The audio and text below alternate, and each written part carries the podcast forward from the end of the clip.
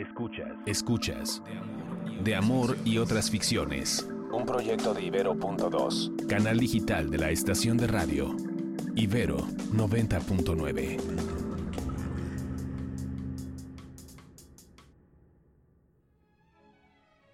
¿Qué tal? Les saluda Noemi. Yo soy Paola y hoy vamos a hablar sobre la autoviolencia.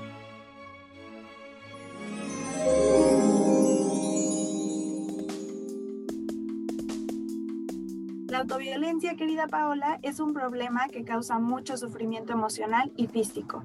Normalmente lo escondemos debajo del tapete porque es muy difícil reconocer que hemos asumido los atropellos que nos han hecho otros y otras para replicarlos en múltiples formas contra nosotras mismas o nosotros. Yo creo que como casi todo, no existe una sola persona en el mundo que no haya sido víctima de esto. Y justo por esta misma lógica de que estamos replicando constantemente el daño. Y para decirte que hay alguien que nunca ha sufrido daño en su vida, pues está cañón. Sí, claro. Y es que por más normalizada que esté, la violencia no puede pasarse por alto. La notamos, nos lastima, ataca nuestra sensibilidad y deja huellas. Y queramos o no, pues sí tiene que ver con un tema de lo que estamos recibiendo constantemente del exterior y cómo nos vemos nosotros ante el mundo y por supuesto cómo nos afecta todo este contexto. Por supuesto. A veces, Paola, la autoviolencia es una forma de lidiar con las violencias externas que nos han atravesado, porque eso es lo que hace la violencia, nos transforma. Como una forma de restarles poder, quizá, es este intento de, de que no sean un parteaguas en nuestras vidas, ¿no? Como como decir que esa violencia no afectó tanto. Entonces intentamos minimizarlas repitiendo justo esos comportamientos dañinos contra una misma.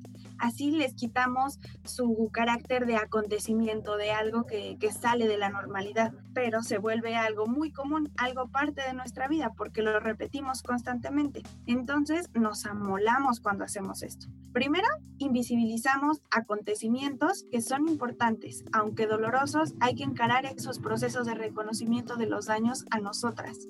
Ahora, en segundo lugar, no podemos creer que realmente merecemos esas violencias, tanto que hemos de ser nosotras mismas quienes las ejerzan.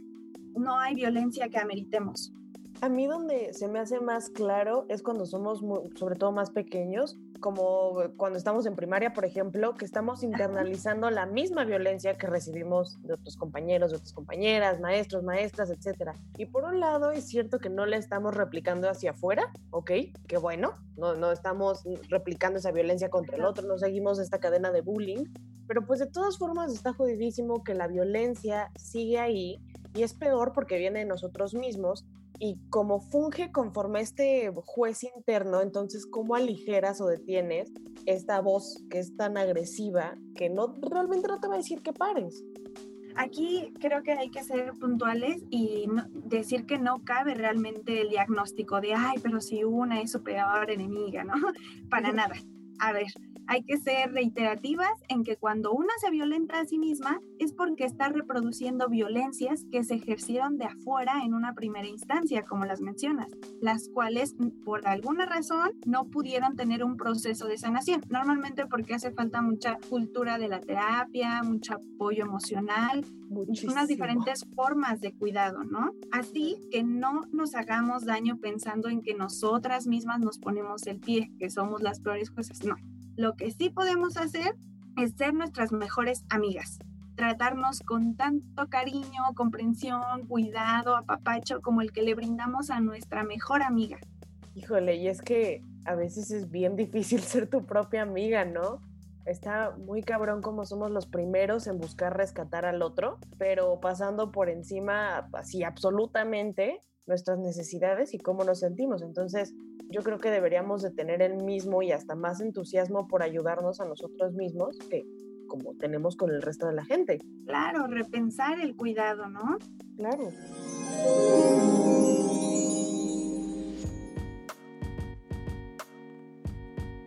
Otro elemento que hace súper propensa a la autoviolencia y que podríamos decir incluso que es una de las condiciones de posibilidad y también uno de los efectos negativos es una estima baja o nula. ¿Qué quiere decir? Pues que nos percibimos como seres sin valor ni talento, que no confiamos en nosotras, no nos gusta quiénes somos, nos sentimos inferiores. En este momento en específico, con todo lo que estamos viendo en redes, comentarios de gente cercana y otras cosas, es como si tener una buena autoestima casi casi fuera un lujo. En realidad yo creo que es algo bastante básico y me considero una persona sumamente privilegiada en que, por ejemplo, no sé, tengo una mamá y un grupo de amigas que han sido, la verdad, una red de apoyo sumamente sólida pero desgraciadamente, pues ese no es el caso general, pero también por qué no es el caso general, ¿no? Porque esto no le pasa a toda la gente. Como decíamos, los orígenes de la autoviolencia están en el exterior, en nuestro contexto, en esas redes de apoyo que, que faltan, que, que nunca estuvieron quizás, y que pueden ser los dolores de nuestra infancia. Quizás una crianza en contextos de agresión constante o menosprecio, que nos hemos apropiado con el tiempo y generalizado, también podemos señalar como factores eventos muy fuertes que hayan sido traumáticos, por ejemplo, ¿no? En los que nos hicieran sentir débiles, humilladas o incluso malvadas. Y hasta es frustrante porque sabiendo que pues efectivamente viene desde afuera, sí puede haber cierta culpabilidad sin necesariamente ser doloso, ¿no? Por decirlo de alguna forma. O sea, tal vez sí podemos decir quién nos generó esta incomodidad. Eso chance es fácil señalar, pero eso no significa que esta persona lo haya hecho con tal intención. Y obviamente no disminuye la gravedad de la situación, pero creo que sí la pone en una posición distinta. Claro, aquí tendríamos que volver a analizar esa manera en la que está generalizada la violencia normalizada y a veces si es de, desde pequeñas es muy difícil darse cuenta de esto. Es, es, complicado. Algunas de las manifestaciones más frecuentes, Paola, de la autoviolencia son las constantes malas jugadas mentales que te hacen pensar que tú no eres lo suficiente para tal o cual meta o que nos hacen asumirnos como malas personas, como abusivas incluso se me ocurre. También esto puede llegar a que te provoques lesiones como cortarte o golpearte la cabeza, porque el sufrimiento emocional en un momento es tanto que te pide salir y esos pensamientos vuelcan en ti, te ves a ti misma como culpable y te haces daño. Es terrible, algo importante y alarmante de la autoviolencia es que es iterativa, constante, repites y repites esas actitudes y acciones contigo misma. Entonces, esto propensa que la autoviolencia sea crónica, que avance y busque límites cada vez más extremos. Incluso puede llegarse al suicidio. La situación solo se pone más grave conforme más hablamos del tema.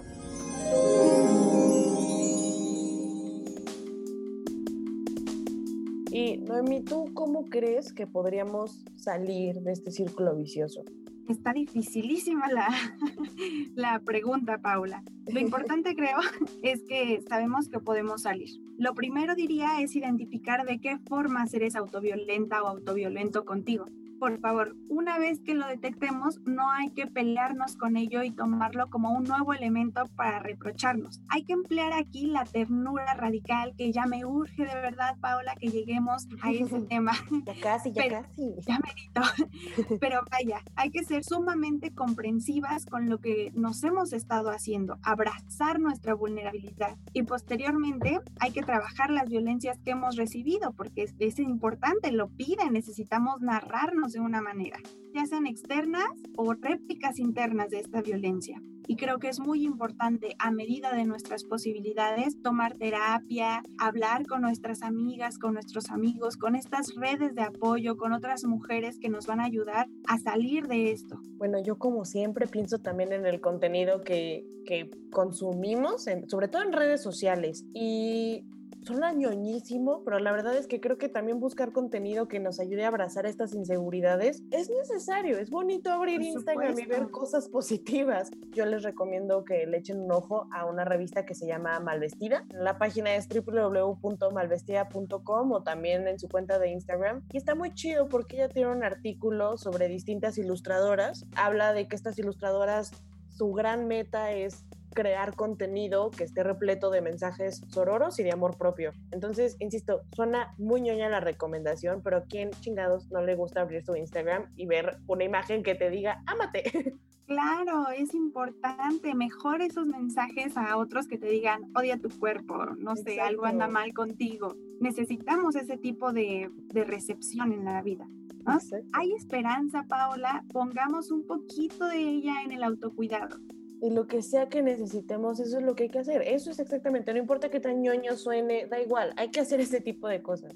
Si les interesa saber más sobre estos temas, no se olviden de checar el Observatorio de Género y Juventud en www.géneroyjuventud.ibero.mx. De Amor y otras ficciones es un podcast de Ibero.2, canal digital de la estación de radio Ibero 90.9. Yo soy Paola Rodríguez y en las redes me encuentran como Paferofe98. Agradezco a Jorge Ceja Morán en la producción y a Uriel Rodríguez en la realización.